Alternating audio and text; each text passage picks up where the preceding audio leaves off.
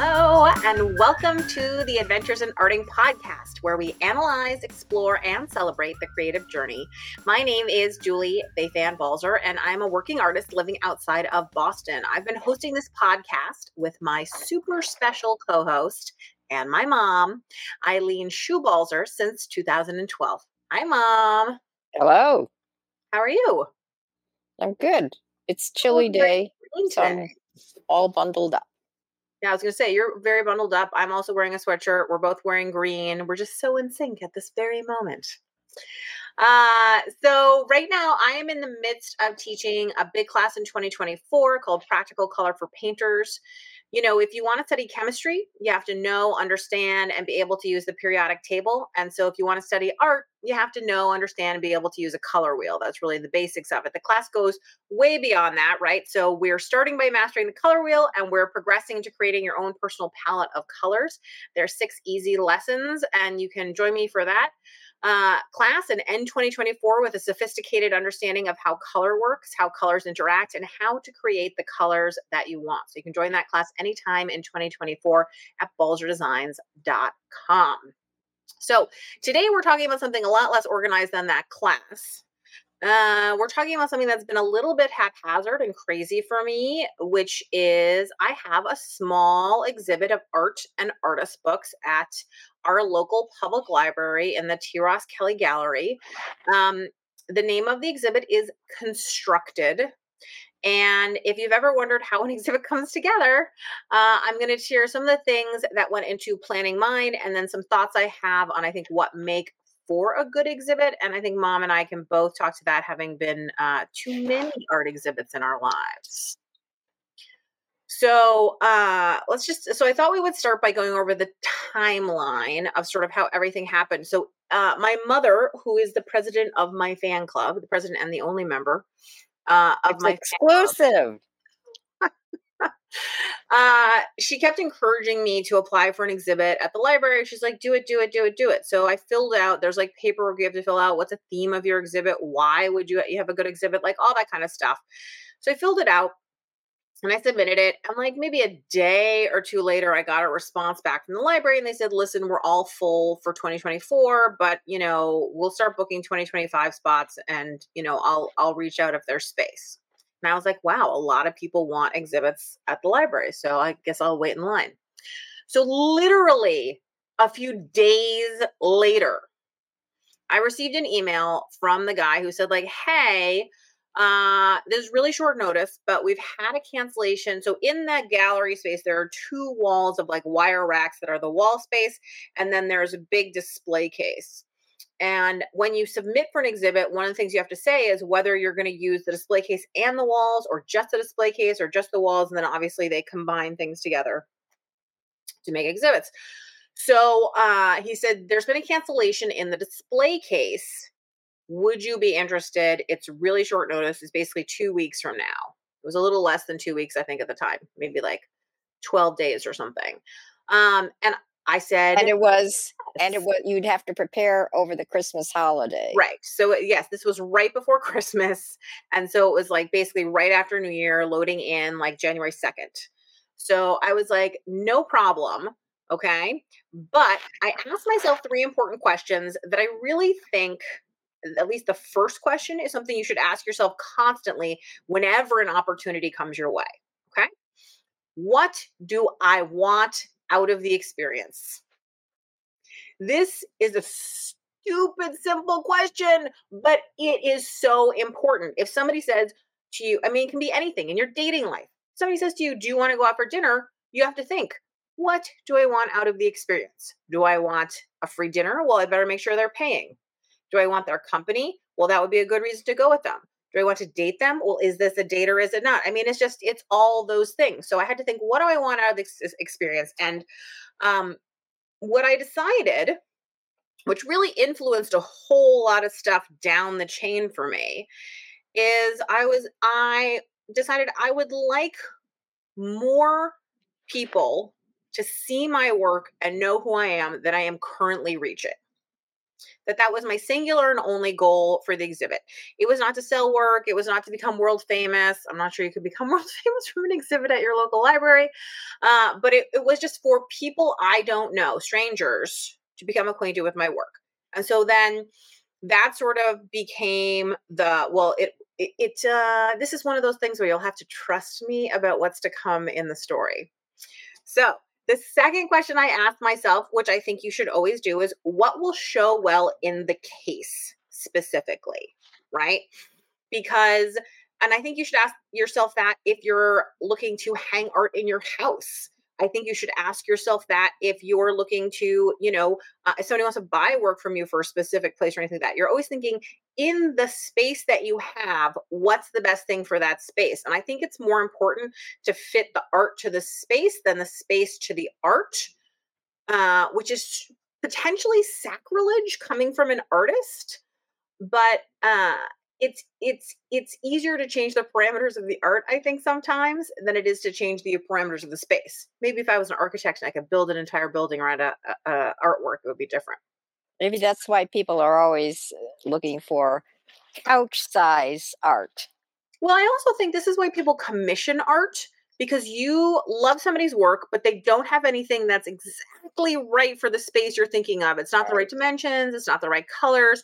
So you want a piece of theirs, but you can't quite figure out how to make it work in your space. So that's why commissions can sometimes be, I think, a natural good thing when it's that kind of thing, as opposed to, uh, I like your art, but I want it to be different. And then there's all sorts of parameters put on it, at which point you're like, well, I'm, I'm not actually, that's not my, why would you hire me to do that? Uh, okay, so what will show well in the case? And what I decided is it's a case with it's a glass case with three shelves. It's sort of high off the ground and wide, so it's sort of eye level to sort of maybe waist level ish. Maybe, maybe I don't know. A little depends how tall you are, I guess. Um, but I thought books, right? I've made tons of artist books in my life. I've made tons of art in books, and just books seem like a natural thing because it also very happily fit my third question that I asked myself, which is what artwork do I already have made, done, finished? Because with two weeks, I wasn't going to make anything new, right? It's a very short timeline to pull it together. Again, so, we must mention over the Christmas to New Year holiday. Yes. Yeah. And so we took a field trip to see the case yeah. with a tape measure and take some photos so that we would know what you were dealing with. Exactly. So I wanted to come up with a theme. I came up with this theme and the title. The title of the exhibit originally was supposed to be Bindings, an exhibit of handmade artist books. Um, so I pulled all the books that I wanted to have for the exhibit. I wrote up exhibit labels. I also designed like pretty exhibit labels, you know, picked out the fonts and did the whole thing, wrote up all the content for them. Um, I decided to write about each of the types of bindings that I was using because that was the whole idea. Bindings, you know, so the books were defined by the bindings. I made videos of the books like in motion because again, my goal was for more people to know about my work, and so my my number one like call to action, so to speak, to use some buzz talk here, some marketing buzz talk was to get people who went to the physical library to visit my website, feeling that from there they could potentially sign up for the newsletter, buy some art, follow me on social, like whatever it is, but that there could be a point of contact where I could engage with them again later, right? Right. So, in order to do that, I had to make there be content that was greater than was in the exhibit. So, I thought, well, these books are really static. If I put a label that says, hey, see this book in motion, or check out, I'll do a flip through of the entirety of the inside of this book so you can see every page, not just the page that's on display so I started making all those videos, just, uh, you know, editing them, getting them posted and uploaded. I put together a web page. I collected some videos I had done of the books over the years and other places. I designed an exhibit announcement. I printed, I cut, and I folded all the exhibit labels, which are like were on little cars to stand up. I packed everything up to go. Uh, January 2nd comes. I go to the reference desk. I get the key. I'm sitting on the floor trying to figure out how the lock works the guy who runs the gallery comes over and introduces himself. There's a whole lot of, hey, hey, hey, nice to meet you, blah, blah, blah. He says, by the way, this guy, and he points to the other side of the gallery, didn't uh, realize how big the gallery was, and he didn't have a lot of stuff. And sure enough, there are three photographs on six or seven panels uh, that are on the other side of the gallery. And he says, So I talked to him, and if you'd like the other half of the gallery, you can have it. And there was a pause, which, if you've met me or listened to this podcast, I don't pause. It's a rare thing for me to pause. Mom can attest to this. Yes. um, and so he immediately said, You don't have to. And I said, No, no, no, no, no. I've got more than enough work at home to fill the space. I just um, have was just trying to think about it. So he asked him a couple questions like how uh, it was things were hanging and if there was any other information I needed to know. And I called mom and I said, bring a tape measure to the library. There's been a change in plans. So mom came and I think I was you were very excited. You were very much like, oh, the case looks great, blah, blah, blah. And I think I was a little deflated. And you were like, what is going on? And I was like, there's a there's a problem. And so we obviously reframed it as it's not a problem, it's an opportunity, and there it's so exciting. And obviously it is. But I was immediately thinking of a bunch of questions. Like I've said before, I'm a list maker, and I really believe that one of the things about me as an entrepreneur, as an entrepreneur, um, is that because I make lists, I keep myself on track. Because I make lists, I'm able to get stuff done. Because I make lists, I know that like I'm on top of what's happening. If the days that I don't make lists, I really feel lost and at sea. So we could we could probably do an entire podcast about lists. But instead, I'm going to give you my list of questions. Okay, so, so the- just to say we had yeah. both planned that we were going to come mm-hmm. first thing in the morning put in the stuff you've already prepared. Yeah. Maybe move a couple things back and forth to see how it looked in this case and then leave. Right. And then Steve had said, let's go out to like a celebratory breakfast. Come pick me up after you're done at the library, right? Because we were like, this will take half an hour, maybe 45 minutes if we're really dawdling and taking pictures. But now that wasn't happening. Okay, so four questions I asked myself. So the first question was can I make these two exhibits into one exhibit? What unites them? Meaning, I had this whole idea about bindings, but now I have these six huge, or is it five? There were five huge, you know, walls to put this work on, these grid walls. And that was not going to be for books. Books were not going to show up well. Small art was not going to be graphic and grab attention. The way that the library works is right behind the reference desk, uh, where the sort of old library meets the new part of the library, the historical building versus like the new building. There's kind of a it's like a sunken living room is the best way I can think to describe it. It's like you go down into it and that's the gallery.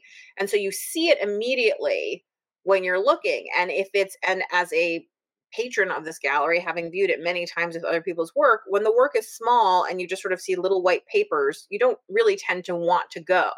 Right. So I wanted something really big and I knew that books weren't going to cut it. So I was like, what am I going to do? What am I going to do? So we'll talk about what I chose to do in just a moment. So then the second question was back to the first question from the first time. So back, back, which was what do I want out of the experience now? Do I still just want, you know, people who haven't discovered me to discover me? And I was like, yes, that is still my goal. So knowing that that is still my goal, I really have to find a way to use the large work to draw people in. So we're talking bright, we're talking colorful, bold, graphic, all those things you can think to say. So then the next question, and potentially the more difficult one, is what artwork do I have available? Because this is it. There's no making nothing. There's nothing happening. So what do I have that's available? So I immediately started going. That, what do you have that's available that's the right size and shape? Yeah. Because these panels, these grid panels, are a specific shape, and things have to be mounted on it in a mm-hmm. specific mm-hmm. way because the library does not allow you to attach anything with anything. That is going to remain there after your art comes down. Yeah, and like we talked to, I have a ton of work on paper that isn't framed because the way that I sell my work on paper is because I ship it is just matted. Right? Because A, frames, glass, it all breaks. It's a terrible nightmare. Shipping it is terrible. So it's so much easier just to sell the matted work. So I was like, oh my gosh, am I going to have to go out and buy frames? Are we going to have to really like be scouring, you know, for the deals? Da, da, da, da. Um, and then the last question, which is related to this, is what do I need to do to make this happen? So we're back to lists and we wrote a list. We sat in the library gallery and we wrote a list. What do we need to make this happen?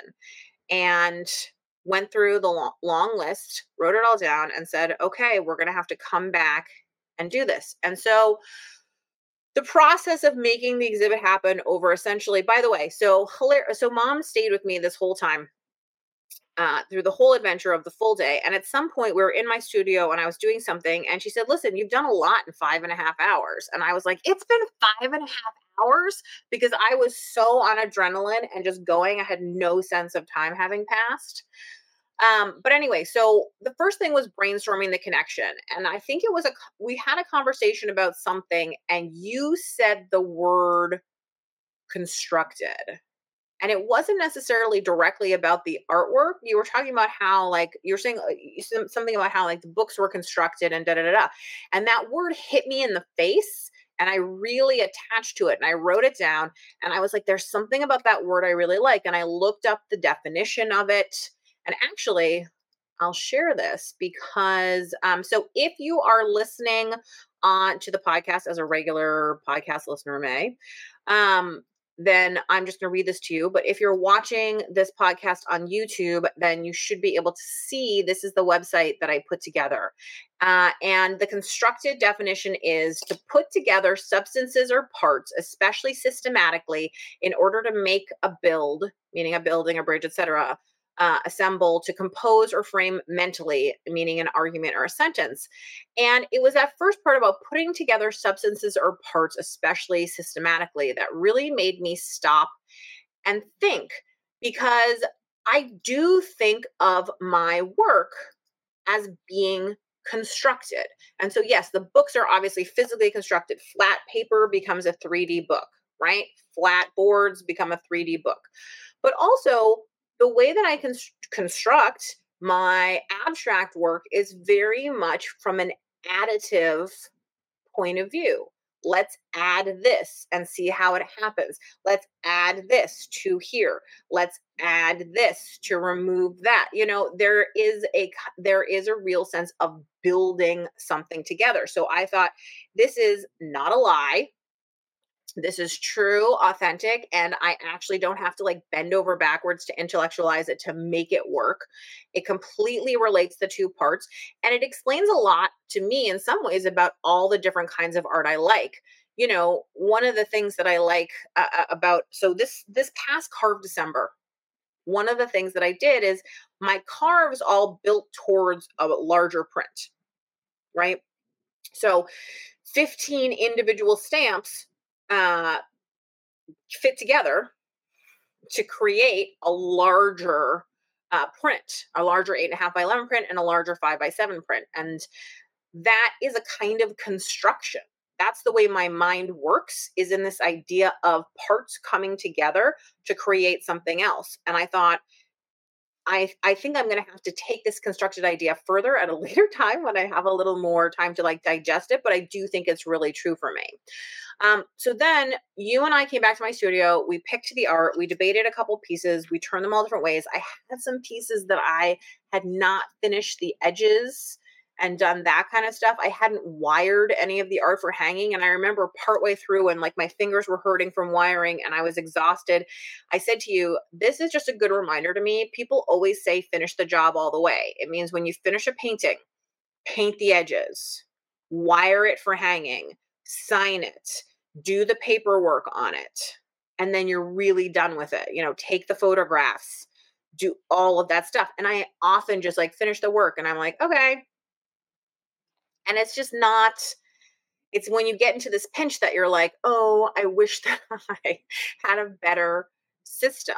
You know, it's kind of like I sold a small piece of art this week and I went. Uh, I thought I knew where it was, but then it wasn't where I thought. So then I'm in the basement pulling through, you know, the bins of art I have done there, and then I'm looking, you know, in my closet, the other place that I, and I was like, why don't I have an actual system? Why don't I have an actual system? It's oh, I think it's always in moments. That's what they say. You never change unless you hit a crisis. And certainly, I think I need a better organizational system for myself. Anyway, we picked the art, we finished the art, wired the art, made new exhibit labels for all that art that matched the style, the fonts, and the you know everything else from the original exhibit labels that were for the books. I um hung also, the art. You had you found that you had left in your printer a couple of labels for the books. And so Right. we would have had to go back to your house anyway to get those labels. Yeah, so three we did do three trips to the library that day.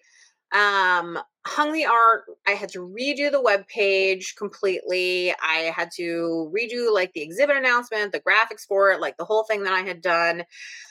But woo, by the end of the day, it was done, it was up, and I'm really proud of it. I'm grateful for the opportunity, and it was such a good experience.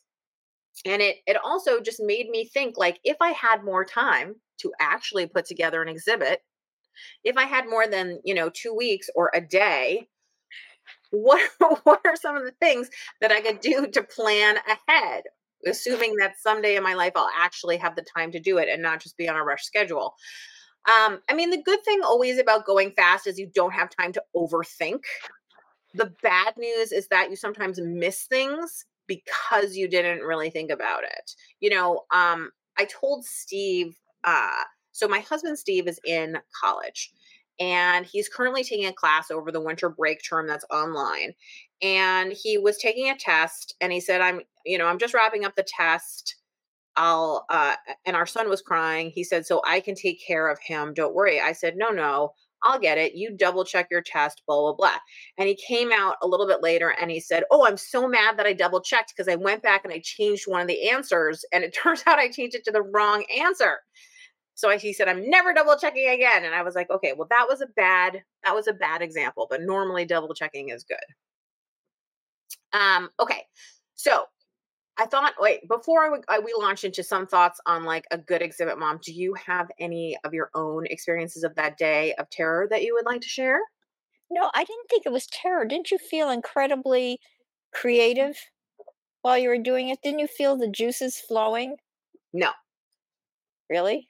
Did you? I felt uh under pressure Yes, but and Uh, But that aside, I mean, you f- you would feel under pressure if you were doing it over over a month. I didn't. It did. To me, it, it didn't feel creative. It, to me, it felt like a list of things that needed to get done. It just felt like it felt the same as finding out that, let's say, suddenly, you know, twelve people are going to come to your house for dinner, and you've got to clean the house, plan the dinner, get everything ready. You know what I mean? Go, da, da, da, all that stuff.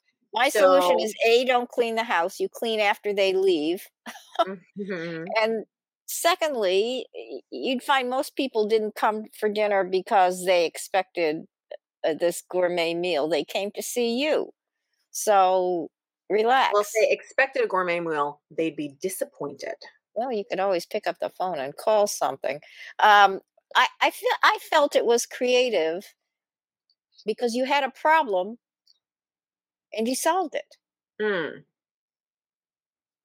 And that's where like you vanilla used what you had at hand hmm and you came up with something that's wonderful. The I think the exhibit is great. And it's an opportunity for you because you got to show some large artworks which you wouldn't have.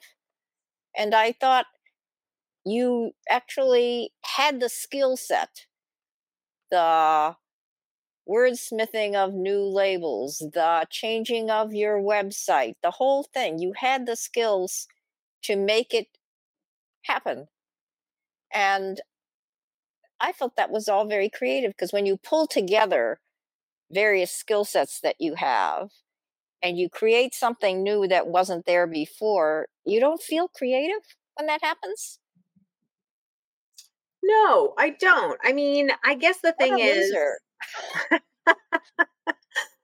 this is always this is strikes me a little bit as one of those things when somebody is lauded for let's say somebody does something heroic like save somebody and uh, very often they say things like anybody else would have done the same thing or it wasn't that special and we see it as humility of some kind but i think sometimes it's a true fact they didn't think that they were doing they're not like this is an extraordinary moment where i save this person they were just i will step into this person. phone booth and take off my clothes and you right? will see but it's more like they saw they saw somebody falling and they reached out they saw a car coming for a kid and they swooped at the kid they saw a woman being attacked and they screamed at the attacker you know I think this is the same thing in some ways, which is all of that stuff because I have these skills. It's not like I, you know, invented them or came up with them out of the blue. They're things I do every day.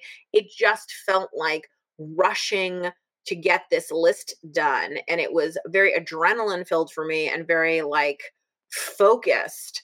I guess I have uh i can see how it's creativity i can intellectually understand that that's creativity but I think of cr- being creative as something that feels sort of relaxing and good and like fun. This therapy, this, you know, this, I'm just gonna did not feel good. Let me ask you now that it's mm-hmm. done and the exhibit is up. Yeah.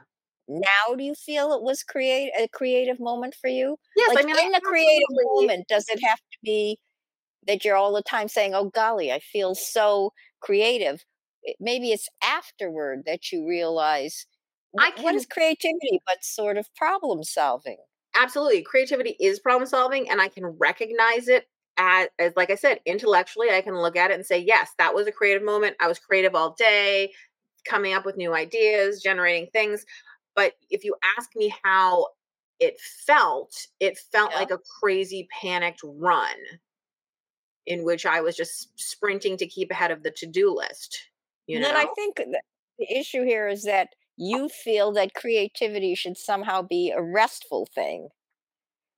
You sit there like and creativity flower blossoms out of your head. That and is not I what I feel like at all. That is not even close to what I feel. That is a okay. complete and total that I was going to say a word that I, I shouldn't say, but yes. I don't think well, that I was impressed. Thank, and I saw it as creative. Well, at the, and again, like I think it is creative. I absolutely am on the same page with you as saying like I see that as creative, but it's not what in my head. If you said to me, "Oh, what was the last really creative day you had?" I would probably pick a day that I had spent doing something like painting or even just brainstorming a new class or something like that, I don't know that that would have been a day that I would pick, but I do see it. Okay. I don't, I never want to sit with a flower pot on my head either. You're a uh surgeon and you're operating on somebody and you have certain expectations of what you're going to find when you open them up and then it's different and right. you're you've got a time uh a clock is running and you find a way to resolve it that you hadn't originally planned on. Mm-hmm. You don't see that as creative? I 100% see that as creative. And I would guess that all of those surgeons have an adrenaline rush from that kind of experience. Just depends how you like to work. Anyway, that's a whole other conversation we could have about what is creativity. Exactly. Uh, so let's talk about what I think makes a good exhibit if I have a little bit of planning time. So my first bullet point, I have, let's see, one, two, three, four, five, six, seven, eight. I have nine bullet points here. Um, so the first bullet point is it's good for you and it's good for the venue. So that's kind of like any business relationship.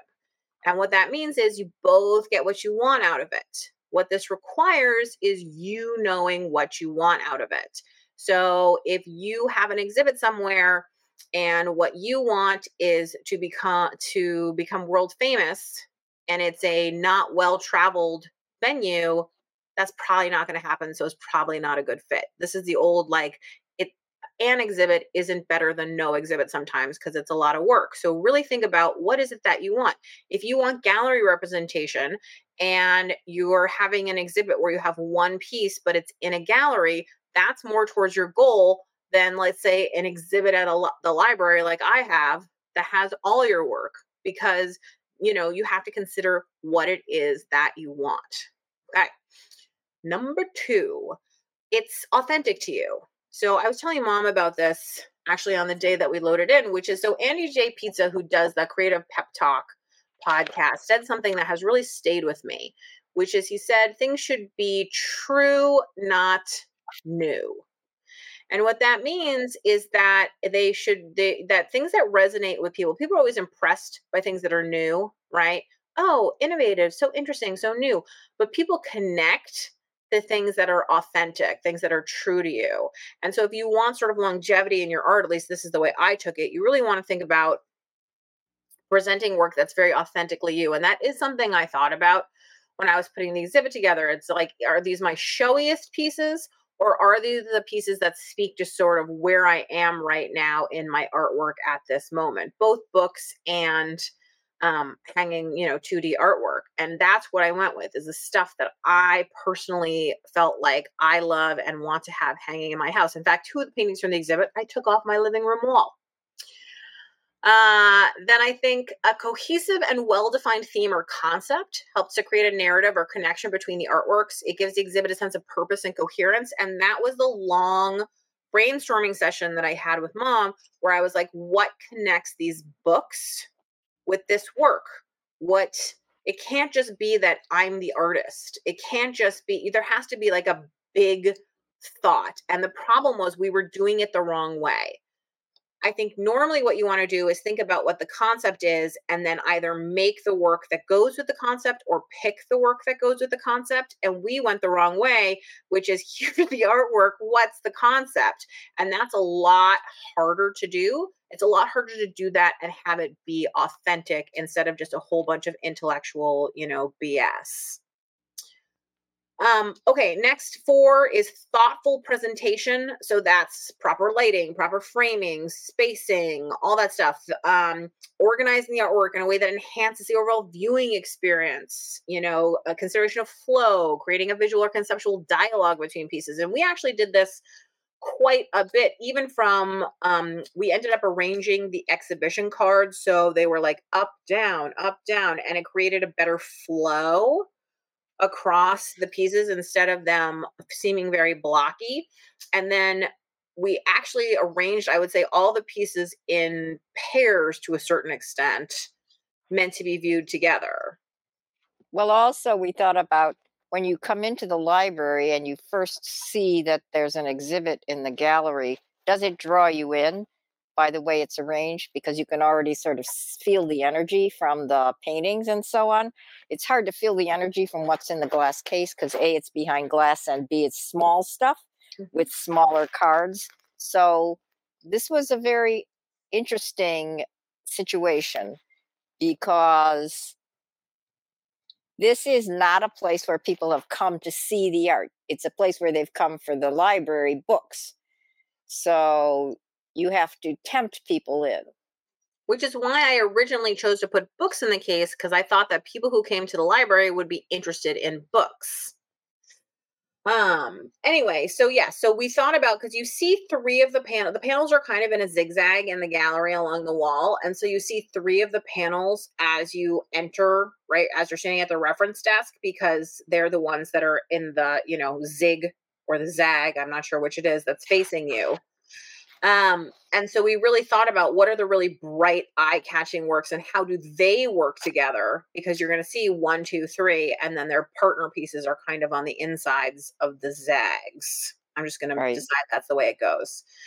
Um, so the next bullet point I have is number five, which is variety can make an exhibit more interesting and appealing to a broader audience. Diversity and artistic expression adds richness to the overall experience. And I did this really well by accident. So I, I do think that the I was really worried, but you and I talked about this looking at the exhibit, which is the books do connect to and inform the artworks that's on the walls, and you do appreciate the artwork on the walls more fully because of the books and then the you know it sort of goes back and forth like you see the connection and i actually think a lot of exhibits that i've been to lately it's very much that something that people do to put work in context where they're either providing sketchbooks that's as you know to go along with the paintings or we saw a Cy Twombly exhibit recently where there was sculpture which is not something Cy Twombly is known for or has done a lot about it or has done a lot with you know but you saw some of his sculpture in in with his paintings that created interesting variety and texture. There is an exhibit at a little gallery near me right now that has um, sort of sketchbooks and then the finished work from artists. There's i think it's it's important to making the exhibit um, just fuller fleshier to have things that are different. The same way that when you make your artwork, you want to have variety within your work and not have everything be so same, same, same. Um, okay, obvious, but I'm just going to say it is the quality of the artwork is fundamental, which of course was the other problem we ran into because I was like, we, I, we ended up pulling six large canvases for this. And I was like, what do I have that's good? Pardon me, because I have a lot of stuff like how much stuff do I have that's like really, really good? You know what I mean? Especially because I've been selling a lot of work and it is unsurprising that some of the best work goes fast. And so a lot of what I still have at home, sort of in my stores, is either very old work or work that's not as good because all of almost all of my favorite pieces have been bought. But actually, what you ended up putting up was actually some of your newest work. Yes. So that was what ended up happening because I've been selling all this stuff. What ended up happening is I think all the work, so all the work is from 2023, and I think everything is is uh September 2023 or later. It was all very, made in very recent. October, right. it hasn't November, had a chance December. to get out. Hasn't had a chance yeah. to get out in the world yet. Exactly. It hasn't had a chance to get out in the world. This is its first voyage. In fact, I would say at least three of the paintings I've never shown on social media or anything like that because they're that new. I just haven't had a chance to get all that together. So that's pretty exciting to have so much new work out there. Right. Um sorry, were you going to say something or am I just imagining? No, but I mean uh, several of them I had not seen in person, only in text photos. Late night photos sent from my yeah, studio. Exactly. 10 o'clock um, at night. You send me a photo. What do you think of this? The worst open-ended question that anyone can ask. Right. Uh, so then I started thinking about when I was making this list about things that I've seen at museums and exhibits at galleries. So museums often try to provide opportunities for the audience to engage with the art, such as interactive installations, artist talks, guided tours. You know, they like you to fill out little comment cards at the end. Like museums are looking for visitors to interact with it in some way, right? Um, and so I obviously don't have a huge luxury of being able to do that in a big way, but I put out a guest book with a mom was very concerned that my pen is going to get stolen. So I punched a hole in the book, put a like rivet in it or a, a, a, you know a thing and um, uh, tied a string and then duct taped the string to the pen so if nobody has stolen my pen or my notebook, there is a guest book there that I'm hoping people can fill out. You know, there's a little note saying, please leave your impressions, you know, about what you see, blah, blah, blah. Uh, so educational components. This is another thing that a lot of galleries and museums do too, because you're always, I think the goal of an exhibit is to make people feel connected to the art in some way. So you want to find um, a way to potentially get them to either understand the history, to understand the artist, any way that you can get people to feel connected to artwork is good. So um, there's often um, exhibition guides. I mean, even wall labels I think are important because you're all about trying to provide context and helping people better understand what's going on. So I'm actually teaching a little class in association with the exhibit. It's a uh, it's an artist book class because I thought it was just an exhibit about books, and this is something again I just decided to do on my own. And here is what it's based on. So my goal for the exhibit originally, and I guess still, but with the books, was to have an audience other than my own get to know me, right? And so I thought, well, if I teach a class that's a great opportunity to get into the library's newsletter and to ha- you know potentially meet some people in person that i don't know et cetera et cetera so i haven't really posted anything about it on my own social media or anything like that because i really want this sort of new people, so to speak. Um, and so that is both an educational component because I'm teaching them how to make a simple book and how to do this, this little painted paper project. Um, and I'm also doing getting for myself what I need out of it. And then finally, and related to this, uh, uh, is if a tree falls in the forest and no one is there to hear it, does it make a sound? Uh, and what I just mean by this is there needs to be some kind of effective promotion in the exhibit. If you do this exhibit and you never talk about it and no one sees it, like what's the point of it? And that's part of the reason that the web page went up. Not only because I'm trying to convert in-person people to coming to the web page so that I can convert them potentially over to the newsletter or a social follow or whatever that is, or listen to the podcast, etc but also because I wanted there to be some way that this exhibit wasn't just a moment but could live in permanence in some way. So by having the web page up, it means that I can then always have everything that I wrote about the exhibit now has a place to live instead of just disappearing into the ether. All of the are you going to did, hmm? Are you going to attach this podcast to the web page?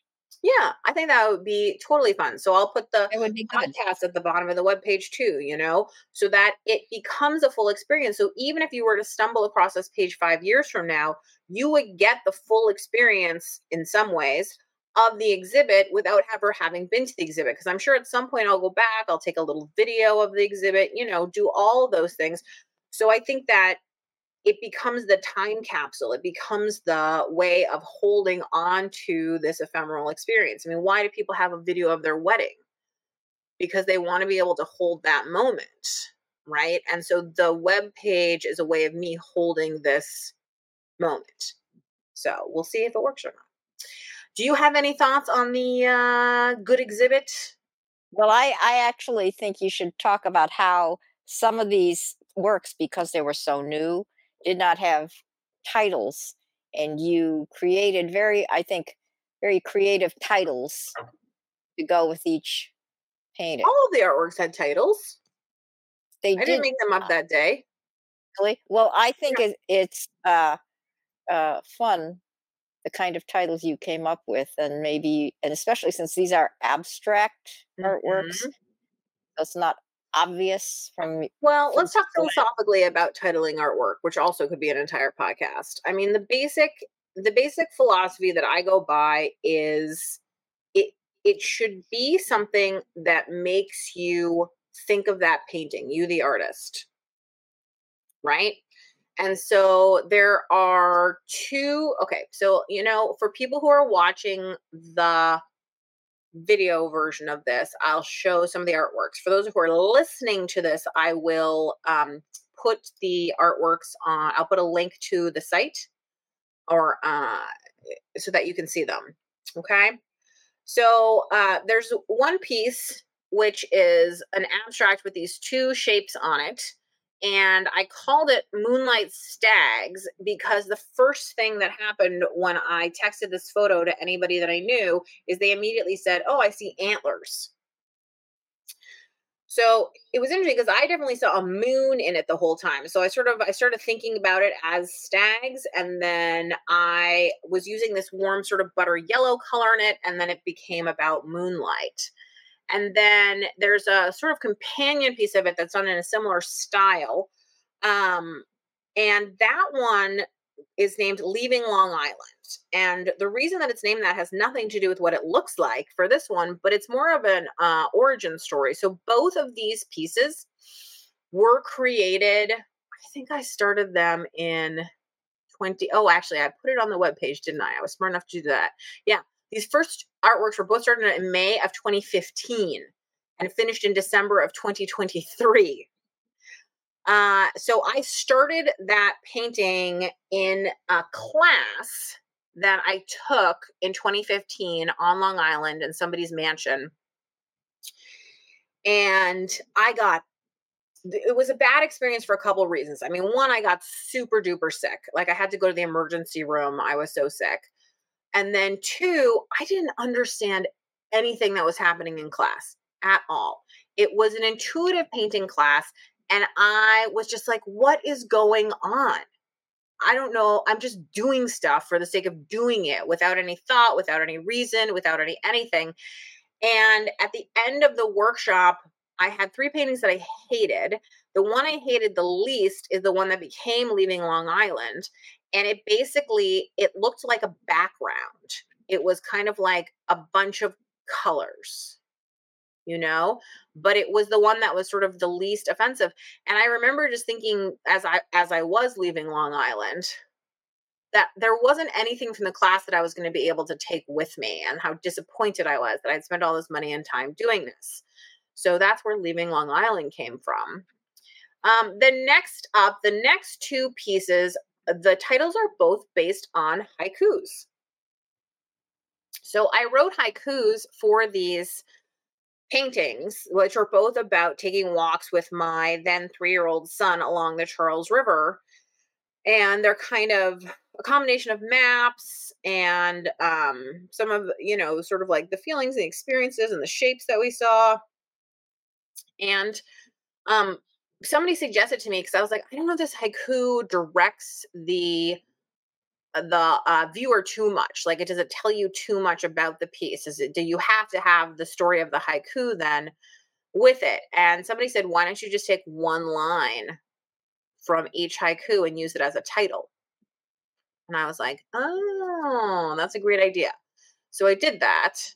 Um, and it's not quite I think before I was ready was one line. Before I was ready. No, that's only six syllables and no stroller. They're both they're both let's say um slightly mushed around versions of one line of the haiku. But they're uh they're both I think I can think of the haiku immediately when I see them and I also think about my time with my son when I look at them too, which is really nice. Tell the listener what the titles are. Oh, sorry. So one title is Before I Was Ready. And the other one is No Stroller. And uh, trust me when I say these were both uh, about hot and sweaty walks with a child who wanted to be carried the whole time. Anyway, so then uh, there's a pair of works called Harbor View and Verdure. And those titles came out of, so these two pieces were made from a much larger piece. And I felt that the larger piece had gotten super overworked. And so, out of frustration, I just decided to cut it up and I ended up cutting out two pieces and then I remade the pieces and they had also been from uh, this sort of Charles River series. I was interested in this aerial view of the river, which is the sort of there's a large dark mass that runs through uh, the paintings and I was also thinking about all the shapes that you see um, as I wrote about them um, Balzer began her artwork by studying an aerial, aerial view of the area around her home. She extrapolated shapes and relationships that interested her and created an enormous, fantastical map. At some point, the larger piece felt overworked to her, so she cut up the canvas to keep the parts she loved.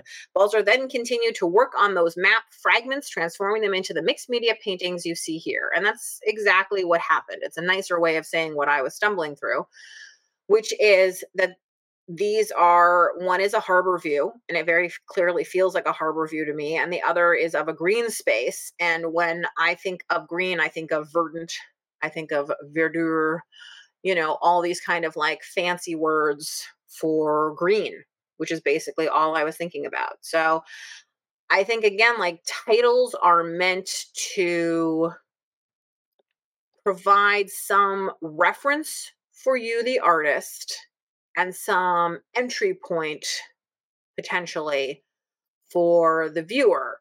I think it's attempting to fully explain things. Portrait of a woman with a child.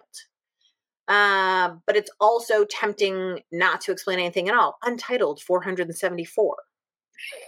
Uh, and so I, I try to hit something in the middle, which is what was I thinking about when I was making this? Or what's important to me about it? Or when I somebody says to me, Oh, I really like that painting of yours, Moonlight Stags, I can immediately think in my mind, I know exactly what painting you're thinking about. Whereas if I had named it something weird, Jelly Bean Festival, I'd be like, What what jelly bean festival which painting is that you know which is tempting to do that sometimes because i think um they said like when you put together intriguing combinations of words viewers get very interested in the work but i think that goes back to the authenticity question about it's disingenuous when the title isn't really based in anything that's from the process of the work the outcome of the work that it's when it's not just based in the work in some way so was that what you wanted, Mom? Yes. Good. I'm glad. Thank you. So, uh, if you're interested in seeing the exhibit, it closes on February 28th. It is at the Watertown Public Library. That's in Watertown, Mass, in the T. Ross Kelly Gallery. Uh, and I hope you'll check it out. If you can't check out the exhibit in person, I invite you to check out the website. That'll obviously be up in perpetuity. Uh, you can also check out monthly membership at balzerdesigns.com. Membership offers a diverse array of classes, tutorials, vlogs, and art inspiration. Don't forget about practical color for painters. Um, and you can find me at juliebalzer.com all over social media as Balzer Designs. Mostly, I hope you will sign up for the weekly newsletter. That's uh, where I, now that I'm not blogging, is where I'm blah blah blahing all of my thoughts. That's beyond that are beyond this podcast. Um, and it's always so it's also the best way to make sure you keep up with the latest news. So there's a big button on the homepage of juliebalzer.com where you can do that, or you can go to the show page for this podcast to find the link. And if you'd like to help the show, because you're such a nice person and I love you, you can leave a review. You can mention us on social media. You can tell a friend about it. You can forward the podcast to somebody. Just all of the things that help other people find the show. We really appreciate it. So thank you. Um, so thank you so much for listening and subscribing. Mom and I will see you the next time on the Adventures in Arting podcast. So I have a really quick coda to add in to this podcast. So we are recording the podcast usually about like three weeks before they actually go out, and um, I was just told that the uh, paintings in the exhibit have to come down at the end of January. So unfortunately, if you were hoping to see the exhibit, if you're local, the paintings are going to be gone. The uh, books will still be in the case and stuff. Uh, but yeah pretty disorganized, right? Anyway, just a little update and thanks so much for listening or for watching on YouTube.